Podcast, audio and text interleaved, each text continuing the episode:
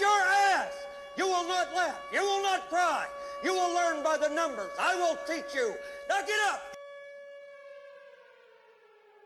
Good evening, friends. It's Friday, which means it's time once again for another informative episode of Hobbservations on the Roads to Liberty Network. I'm Hobbs, and these are my observations. Joining me tonight is outdoor enthusiast, children's book author, and fellow Naked and Afraid survivalist, Russel Sage. Sir, how are you this evening? Brother, I'm doing good. I'm pretty stoked about this. Let's get it on. All right, great. Yeah. So tonight we are going to be talking about getting into prepping and prepping on a budget, which is something that I think a lot of my viewers are going to be very interested in and hopefully get a lot of good information out of. But before we jump into that, sir, why don't you tell us a little bit about yourself? Who are you? What do you do? And uh, how did you get into this whole survivalism game? All right. Well, I'm Russel Sage. Um, I guess my survival repertoire would be uh, Naked and Afraid. I've been on it three different times. Um, I've been doing survival since before it was actually popular. so, um, you know, I got into prepping when it wasn't called prepping, it was just living. Um, my grandparents would grow their own garden and then jar and can everything they grew in hopes for uh, you know the winter coming around and having something to to uh, feed the family with. So um, I learned a lot of stuff from them. Uh, I learned a lot of my basic survival skills from my father, um, and you know it it kind of pushed me in a direction that I didn't know I was going to go into. Um, and here I am.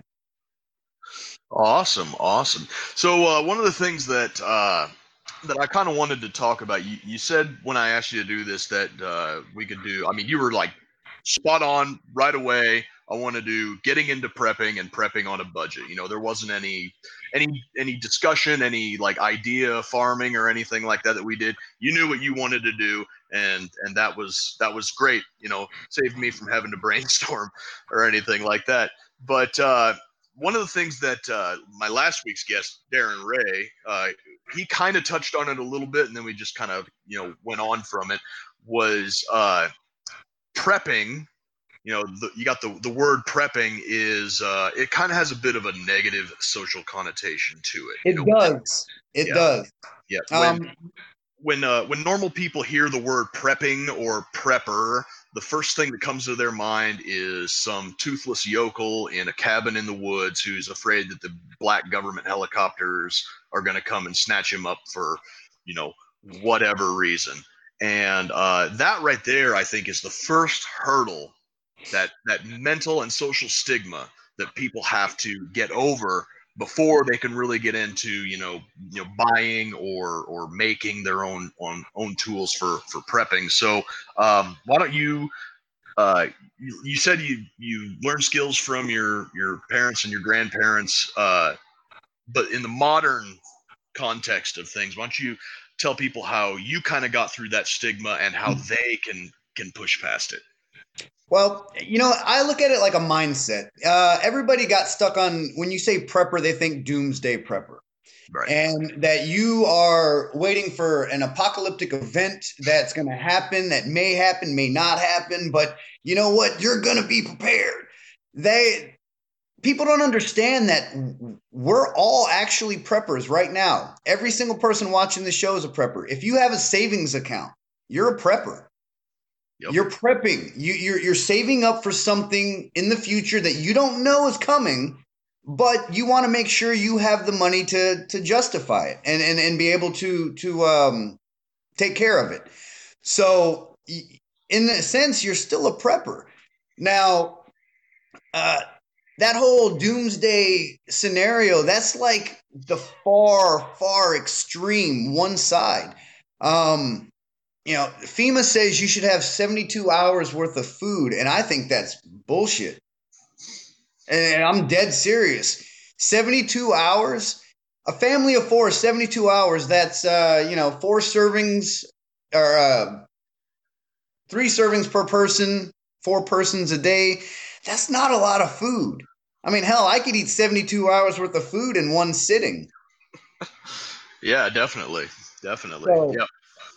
You know, that that whole idea, it's it's when I teach prepping, I I, I gotta break it down to people and, and tell them like, you know, the mindset's already there.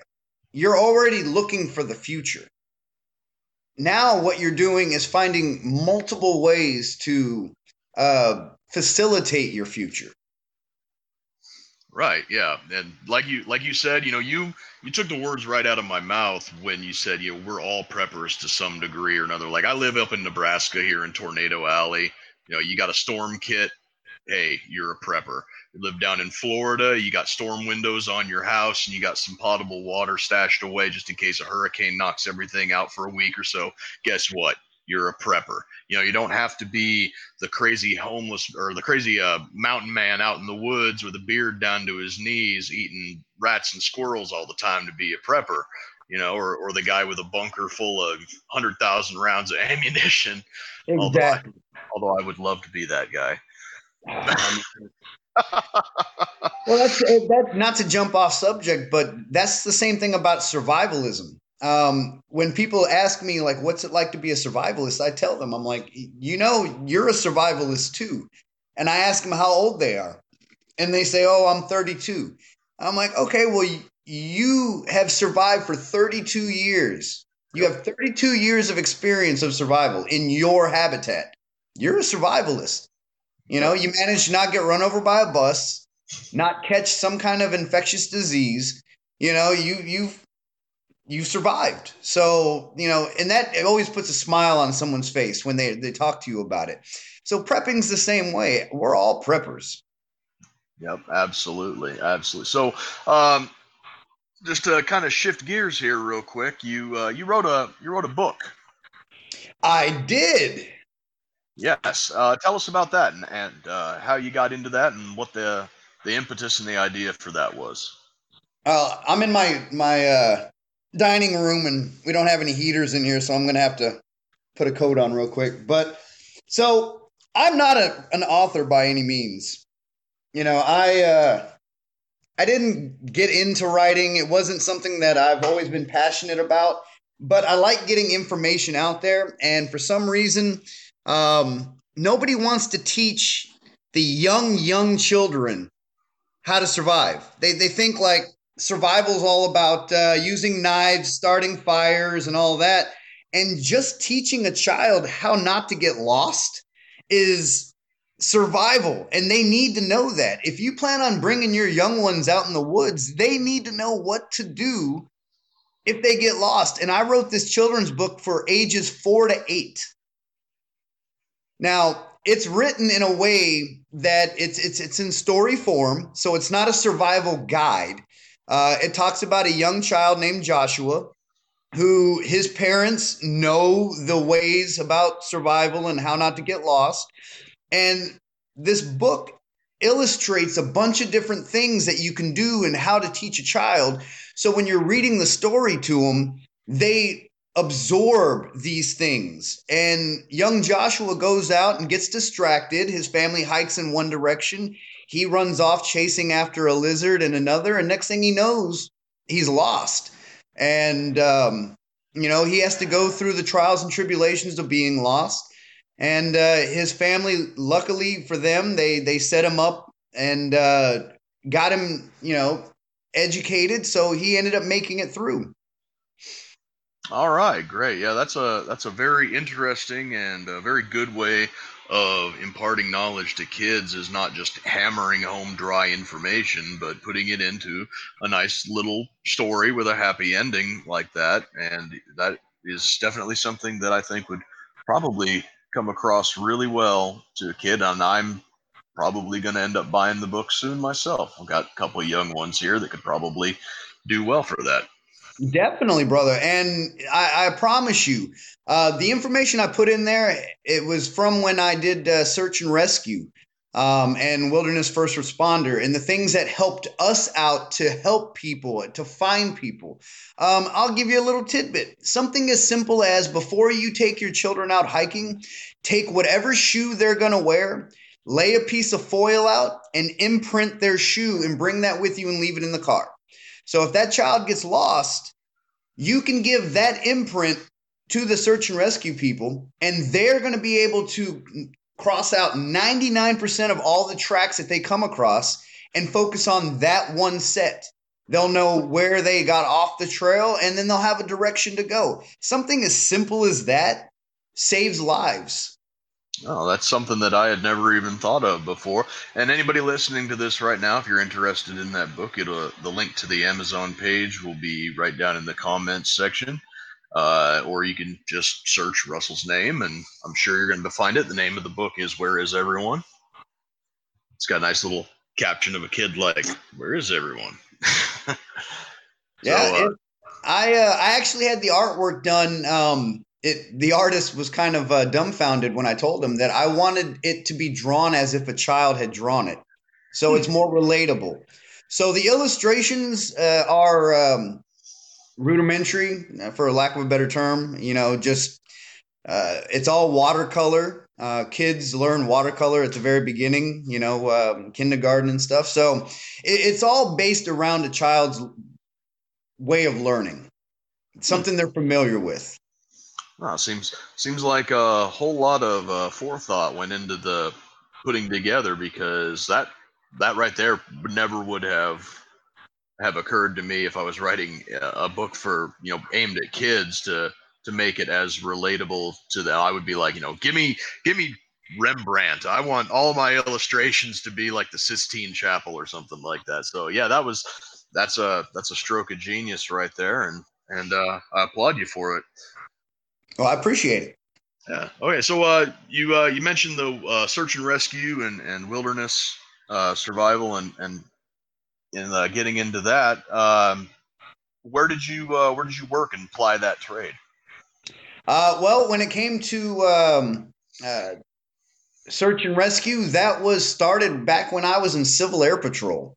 Uh, at age 13 to 18, um, we would look for down planes. Um, I'm sure you're familiar with search and rescue. Uh, you're military.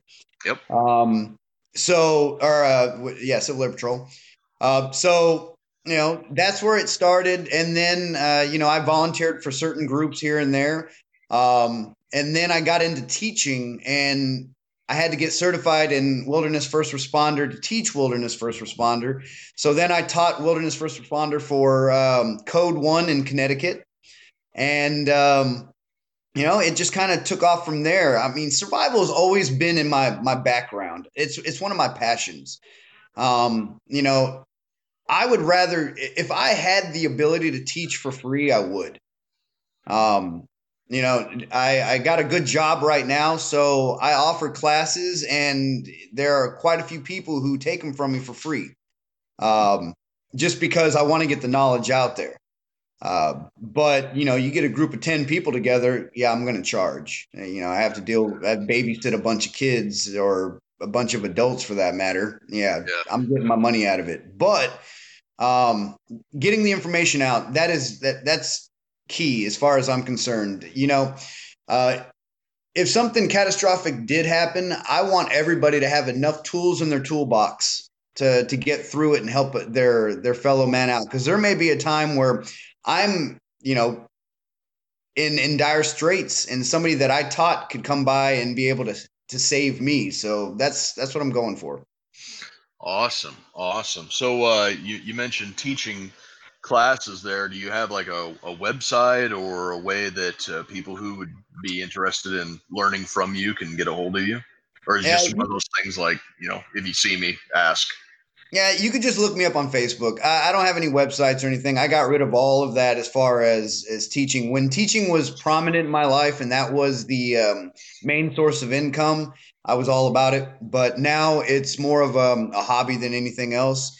Um, teaching helps me keep my skill set strong. So, you know, that's pretty much how I go about doing it. You know, you know learn Learn by doing. Iron sharpens iron and stuff like that. 10 4. Yep, awesome.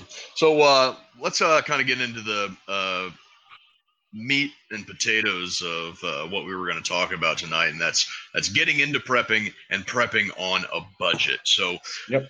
Uh, other other than the the doomsday apocalypse prepper who's got a bunker full of beans and bullets, the first thing most people think of when they think of prepping is uh, storing up food. So Correct. you know, you big bags of rice and dried beans and and shit like that. But other than your uh, staple foods and everything, uh, what do you think is probably the number one thing that somebody looking to kind of put away a little rainy day stash should be looking at, and where do you recommend they get it on a budget?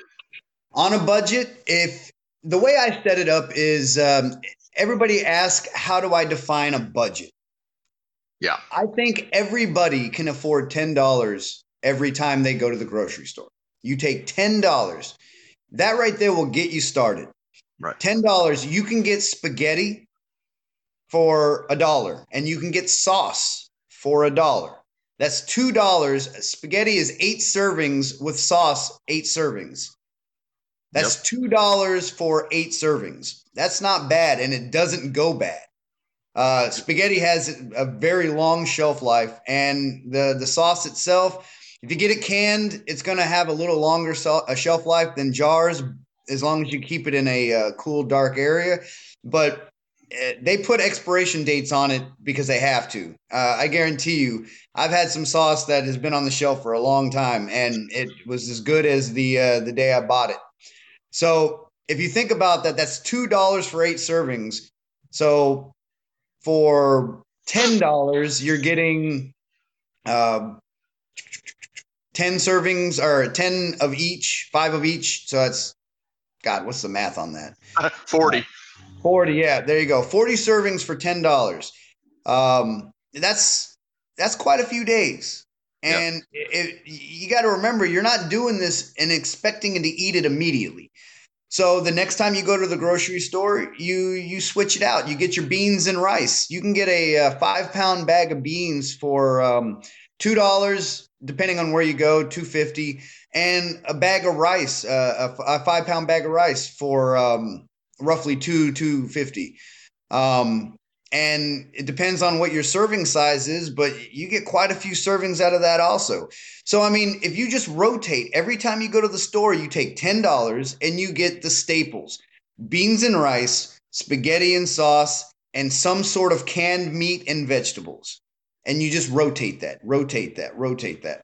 So, you know, if you're not on hard times and you go six months and you have to go to the store every week, every two weeks, and you do that, I guarantee you, you'll have a cache of supplies before you know it. Yep, definitely. And one thing that uh, that my brother did when I was living with him, like I don't know where he read it or you know if it just occurred to him to do it. He started buying every every week for God for it seemed like months. Every week he would go to the grocery store and he he would come back with a thing of salt Yep. And he's got salt coming out his ass at his place right now. And salt is one of those things, you know, you can you can cure meat with it, you can use it for flavor, you can use salt for just about anything. It never goes bad as long as it stays in a dry place. It's cheap and yep.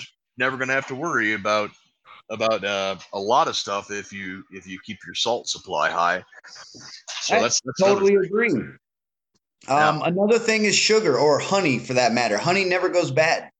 Um, if you get local honey and you live in one particular area, it helps with allergies.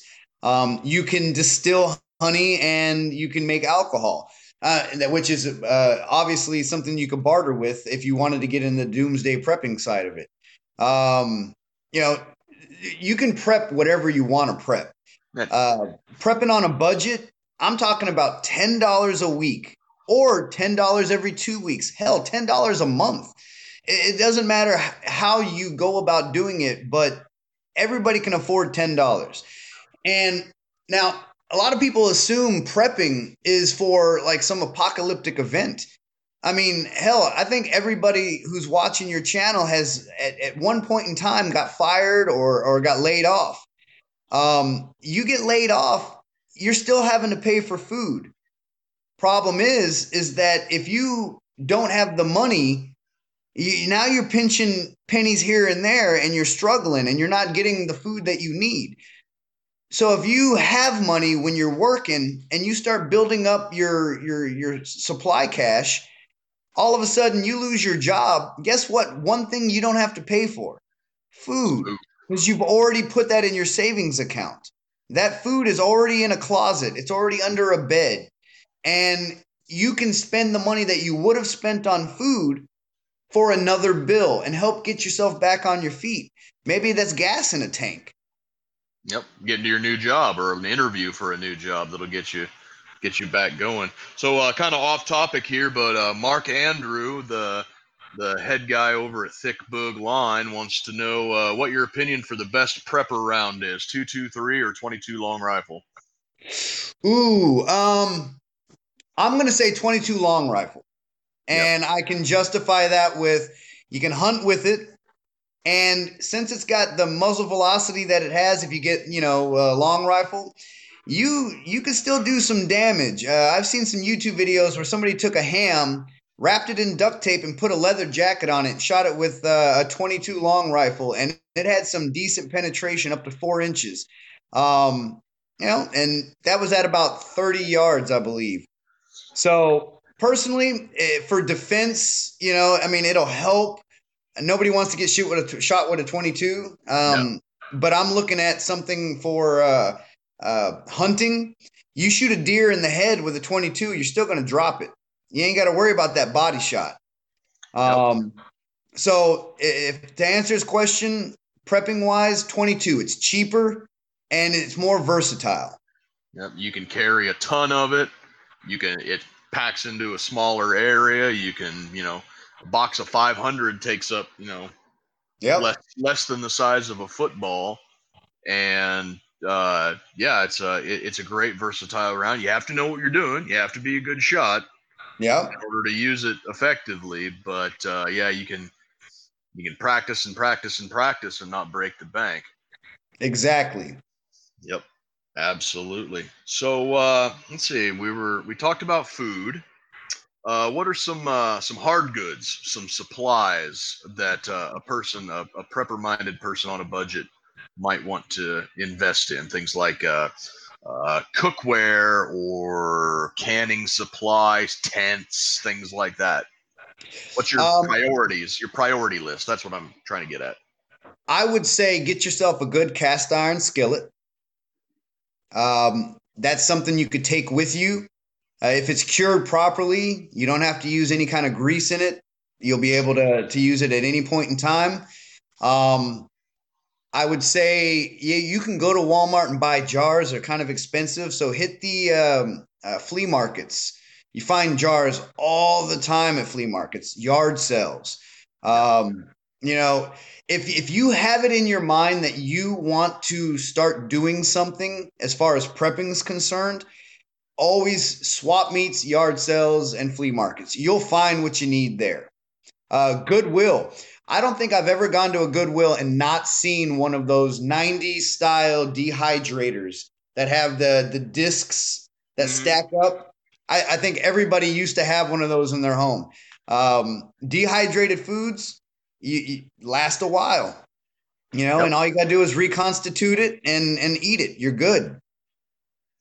Yep, absolutely. Ben, Ben, you're killing it with these uh, tips on the bottom of the screen. That's uh you're you're doing good, putting in the Lord's work there, Ben. Uh, okay, so uh, yeah, so uh, you, you, mentioned curing or or seasoning is how I've always heard it called a cast iron skillet.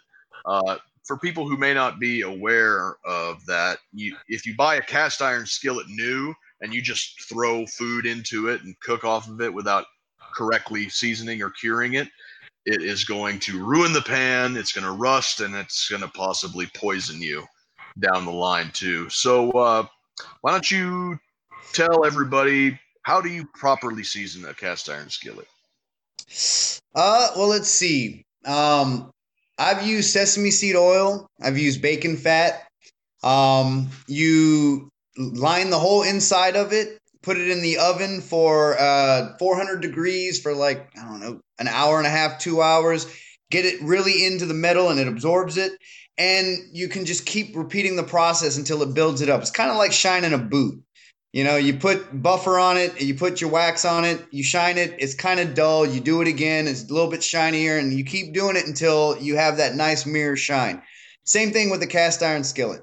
You know, you you I like bacon fat. Um, that that's just one of my go-tos. I like uh, once I do cure it, cook my bacon in it, and just let the fat sit in the uh, the skillet on the stove until I use it the next morning. Um, you know, bacon fat doesn't go bad as far as I'm concerned. I, have never had lard go bad. Um, so yeah, like you know, everybody has their own recipe for it, and what I do might not work for everybody else. But look, Google is only a button away, and you can find the easiest recipe to help you out, and you can figure out how to cure it your way. Yeah, absolutely. The uh, that is that is one thing that. Uh, I, am glad it exists. It uh, probably makes shows like this a little bit redundant, but sometimes people just like listening to other people talk about interesting topics like this. But uh, I I would have to say that uh, as far as I'm concerned, the number one prepping resource out there is the knowledge that we've gathered, and everybody has access to the sum total of human knowledge at their fingertips right now. So, oh yeah, go in if if you if you need to uh, need to get information. Just it's a click away. You know, utilize the resources that you have available, and resources aren't just hard resources like food and water and shelter and stuff. They're the stuff between your ears up here. And it weighs nothing. Yep. Takes up no space. Yep, a buddy of mine, uh, he has a really good saying that I like. He says that uh, knowledge is the only weapon that cannot be taken from you. And I agree. really, I really like that saying, and I wish I'd have come up with it because I, I can't, I can't use it to sign off from this show every every week, and it kind of bums me out.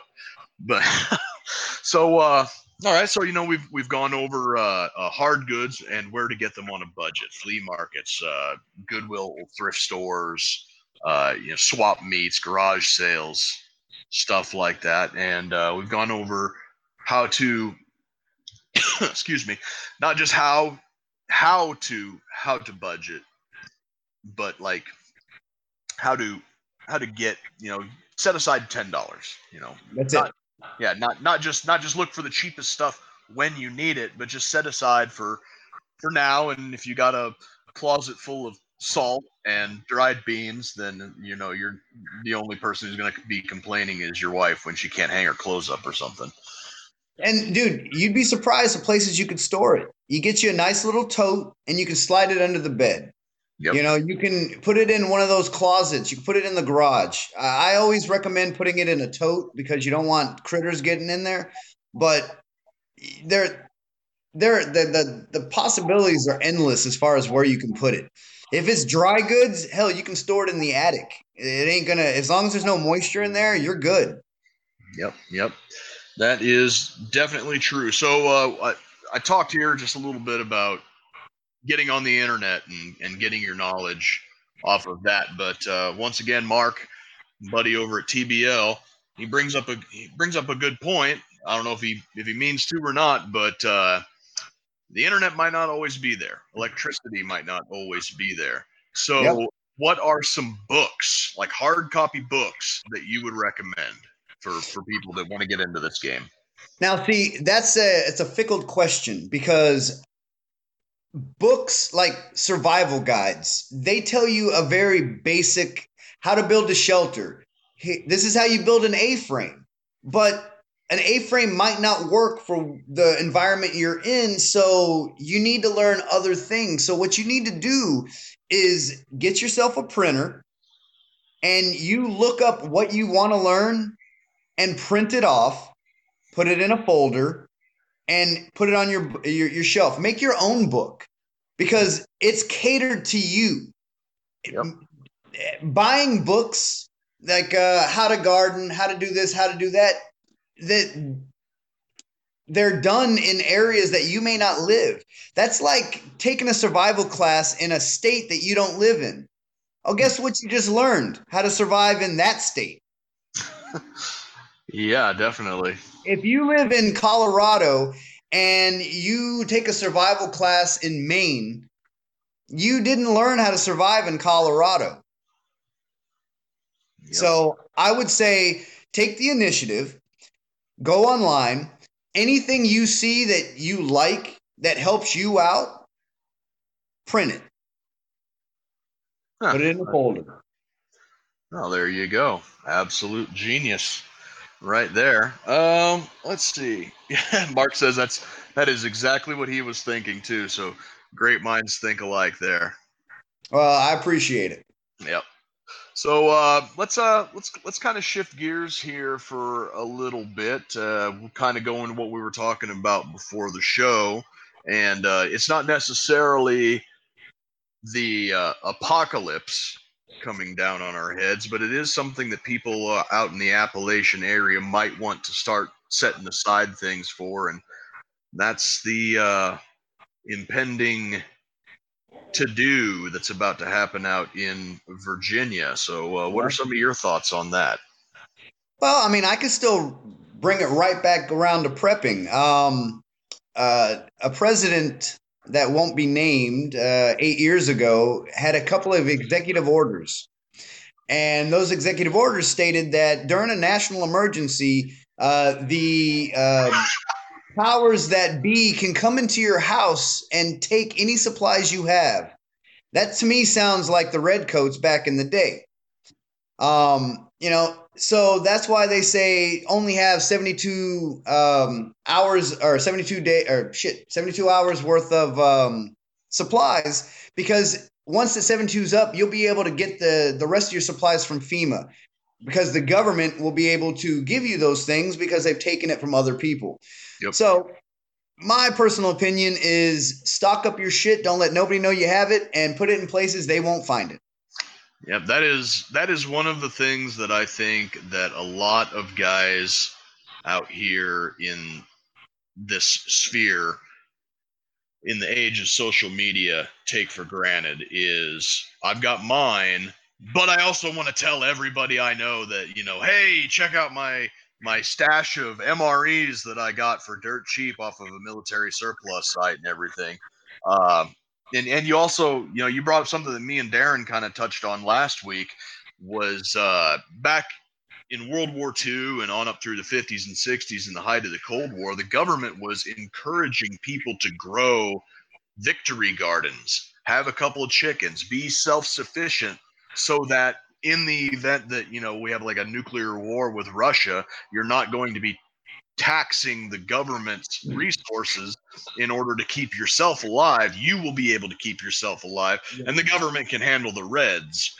Nowadays, yep. that has flipped on its head where you can't collect rainwater in certain areas without getting the man knocking on your door. You till up your backyard to plant some tomatoes and some squash, and suddenly you've got the HOA or the code enforcement from the town that you live in knocking on your door saying it's an eyesore or yep. something. So, you know, it kind of makes me wonder you know did did the soviet union really collapse or did it just soften its approach and move west a little bit you know, I I look at it like the we got big government and we got bigger government.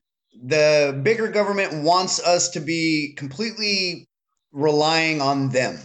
100%. They want to have full control over us and be able to um, oh, you want to eat, you have to do this. Oh, you want to drink, you have to do this. You know and being self-sufficient is becoming more illegal every day and it's our god-given right to be self-sufficient. Yep absolutely. That's that's the uh when uh when when people talk about like like what do you need a gun for? Or you know hunting is out of style or any or anything like that. I don't like i don't take it to to look at it like uh you know i need this gun for this purpose i ask people uh, you know, rather than comparing guns to cars and death tolls and all that other shit, the way that I like to do it is is uh, what purpose does a car serve? And if they say, you know, anything other than conveyance from point A to point B. That's what I'll tell them. It's it, that is doesn't matter if it's a lifted Jeep or if it's a Prius or whatever it is. A car's purpose is conveyance from point A to point B. Mm-hmm. The same thing applies to a firearm. What is the root purpose of a firearm? And to me, that is self sufficiency, independence. Independence. It's not about this gun is for is for uh, uh, hunting and this gun is for target shooting. No, the purpose of a firearm, period, full stop, is self sufficiency. It is independence from the need to eat. You can hunt with it. The uh, protecting your property. It's for uh, ensuring that the state or roving bands of you know Fallout style raiders aren't you know killing you and raping you and taking your shit self sufficiency and independence is the root purpose of a firearm, the same way that the root purpose of a car is conveyance from A to B. Totally agree. And, um, you know, that a little side note on that, you know, um, convenience gives way to a false sense of security. You know, you being able to hunt and get your own food, that's great. That's awesome. But the people that are anti-gun, anti-survival, anti-prepping, all that, they go to the store and get their stuff out of convenience. Mm-hmm. But everybody who lives anywhere where there is any sort of possible national uh, uh, uh disaster, like flooding in Houston, um, snowstorms up north, you can't go to the store and get your stuff because the shelves are empty because the trucks can't get there. Now, your convenience is out the window. Now, what are you going to do?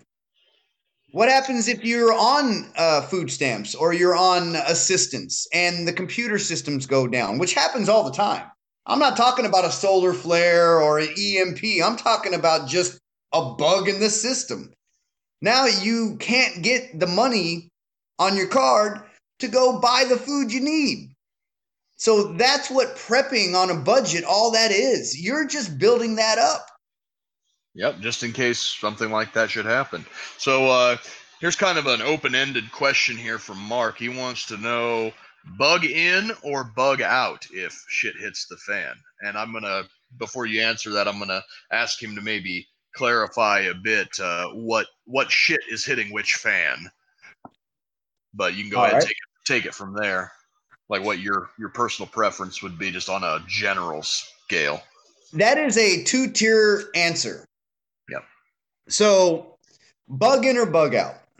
I would say bug out if the location you're at is an apartment, um, a rented house, something like that. It's not yours, and the people that own it may come back for it.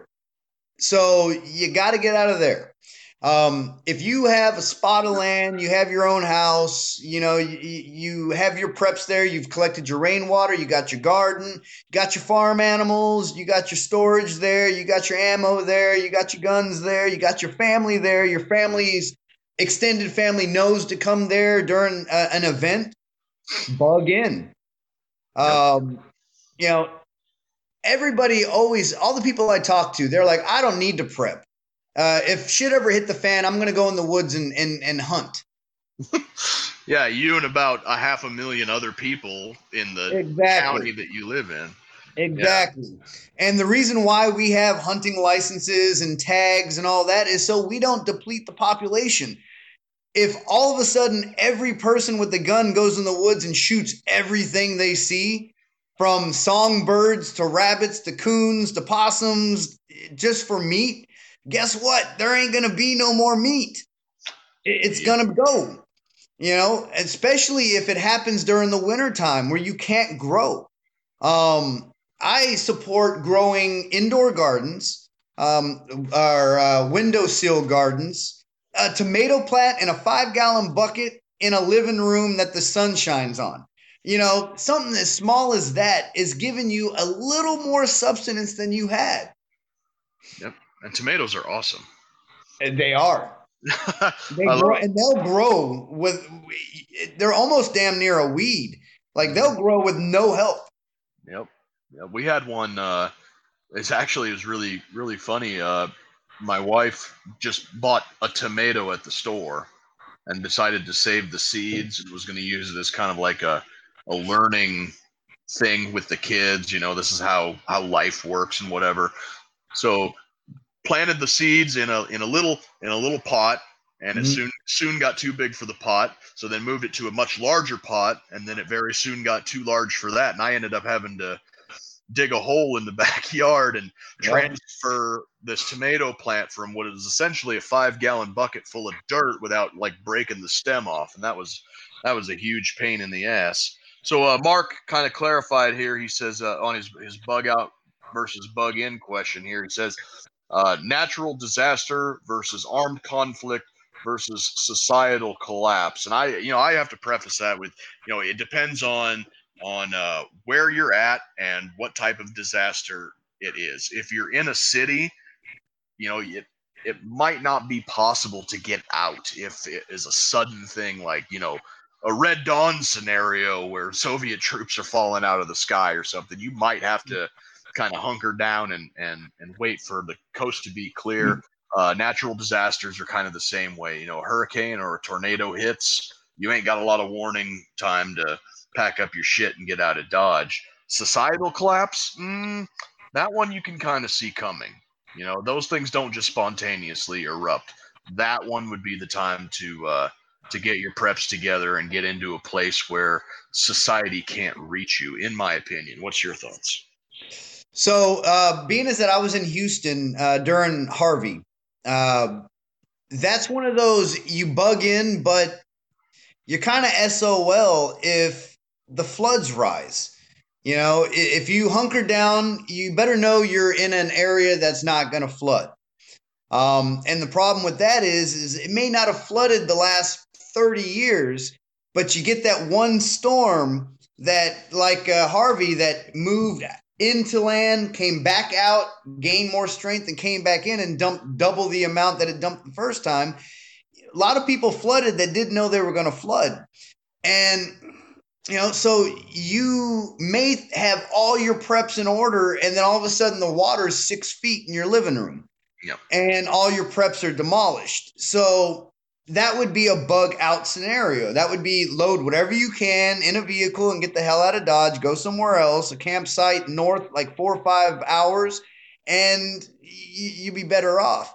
But as far as a um, uh, like a red dawn scenario and stuff you got to get your community involved your neighbors you you got to build a force and that goes back to prepping also is that a lot of people prep and they want to prep in secret you know no you don't want to go on facebook and tell everybody what you got but your neighbors you know them. You've lived next to them for 10 years. You've had uh, super bowl parties at their house. You drink beer with them. You should try to get them onto prepping so they are in the same mindset that you are. So if something like that did happen, you have a small force already there and you can protect each other because nobody can protect their house 24 hours a day, seven days a week. If it's you and the wife and kids, guess what? You're staying up 12 hours, she's staying up 12 hours. It's not going to work.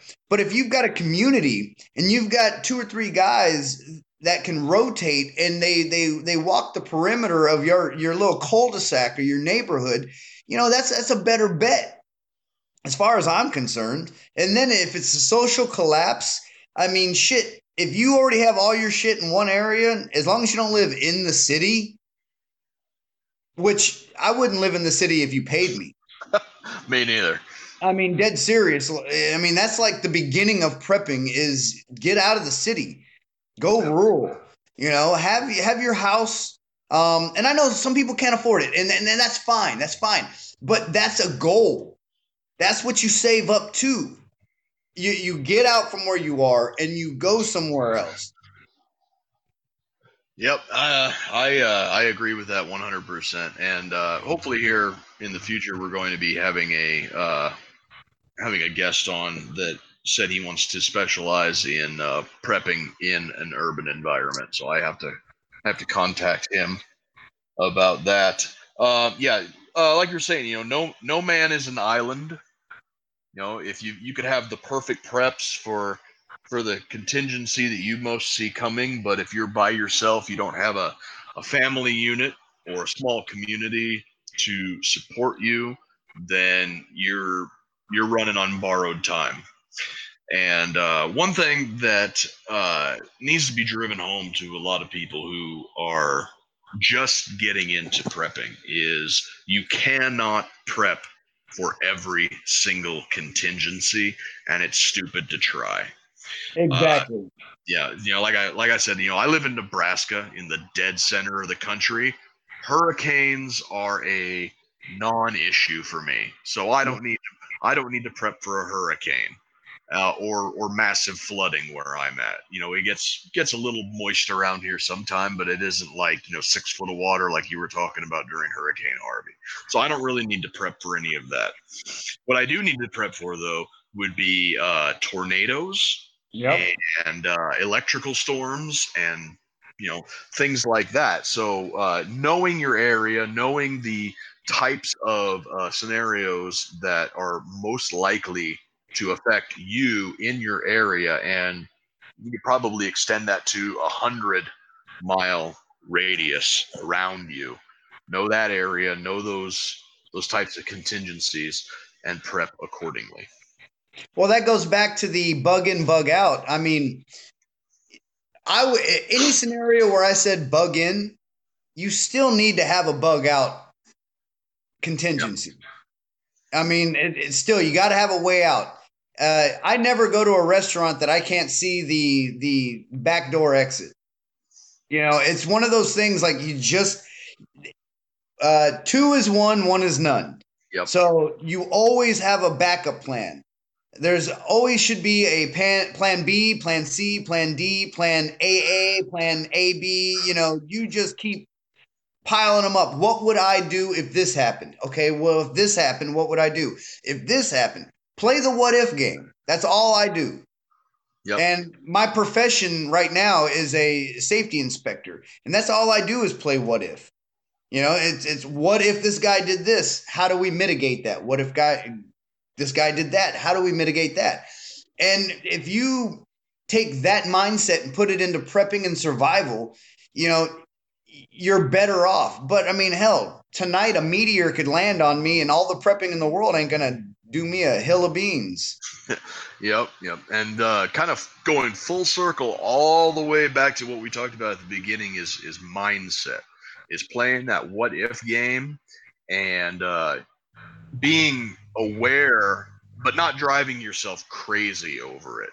That I think is is partly where the the negative stigma that surrounds survivalists and preppers come from is is normal people, you know, asleep people, the NPCs of the world, see a guy who's always going, you know, well, what if a shooter comes through the front door? What am I going to do? Or, uh, you know, any of these contingencies that have like a one in a billion chance of happening, but you're playing what if in your head.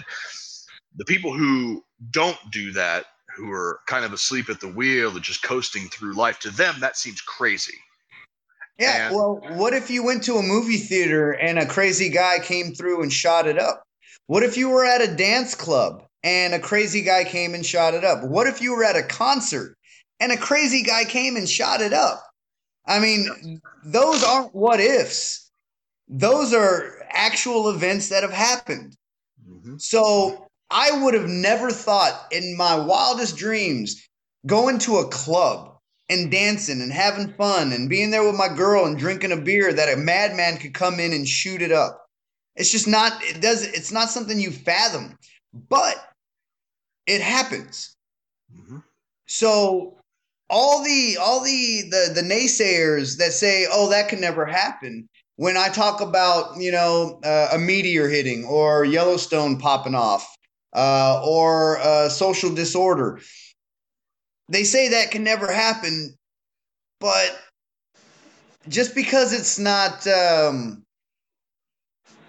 probable doesn't mean it's not possible. Mm-hmm. Yep. And every every single area has a different degree of probability for certain scenarios. You know, it goes back to knowing your area, knowing the contingencies that you have to plan for. If you live in a large metropolitan area, the chances of rioting is going to be exponentially greater than like where I live in a town of about 35, 40,000 people. You know, there's not going to be huge, large scale Molotov cocktail brawls in the street where I live, but you know, you down there like Houston or Houston downtown proper, it's probably going to be quite a bit more likely there. Well, I mean, look, look at LA during the LA riots. You had rioting, but look when um, uh, the Yankees won the World Series. You know, people flipped cars and shit. Yeah, it, it. You see it celebrating. I still see it as rioting. You know, um, look when a team lost, they got mad and flipped cars.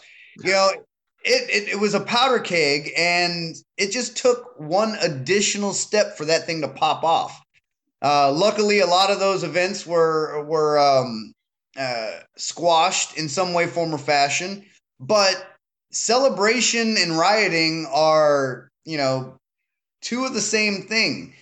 And I have a funny suspicion that with this election coming up, either way, one side or the other, whoever wins, there's gonna be rioting.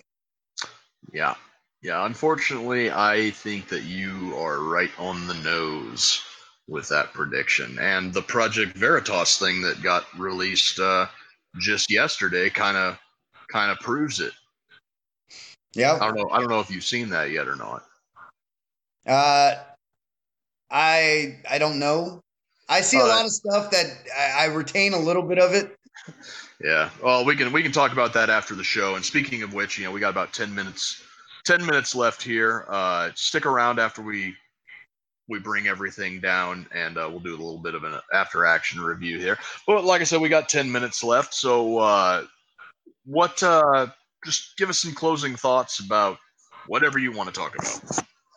All right. Um, I want to ask the viewers if they've ever heard the story of the grasshopper and the ant, because I think that is the perfect prepper story. Uh, I heard about it when I was a young kid, so I figured everybody's heard about it. But if you haven't, uh, the story involves um, a grasshopper who's all willy nilly in springtime, having fun, jumping around, and he comes across a bunch of ants, and those ants uh, are getting food for the wintertime. And they say, Hey, aren't you going to get food, grasshopper? And the grasshopper's like, Nah, I can do that later. And then summer comes around, same thing. Hey, you gonna get some food? Grasshopper's like, nah, I'm gonna get that later. Autumn comes around. Grasshopper, you gonna get some food? No, I'm gonna get it later. Winter comes around.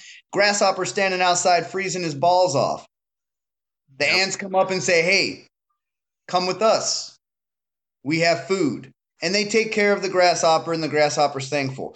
That right there is a sense of community. Prepping, if you prep well enough and your neighbors don't, you don't have to worry about them coming and taking your preps because you have enough to cover them also.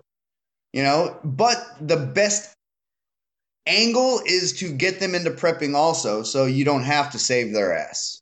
Yep. Yep. Absolutely.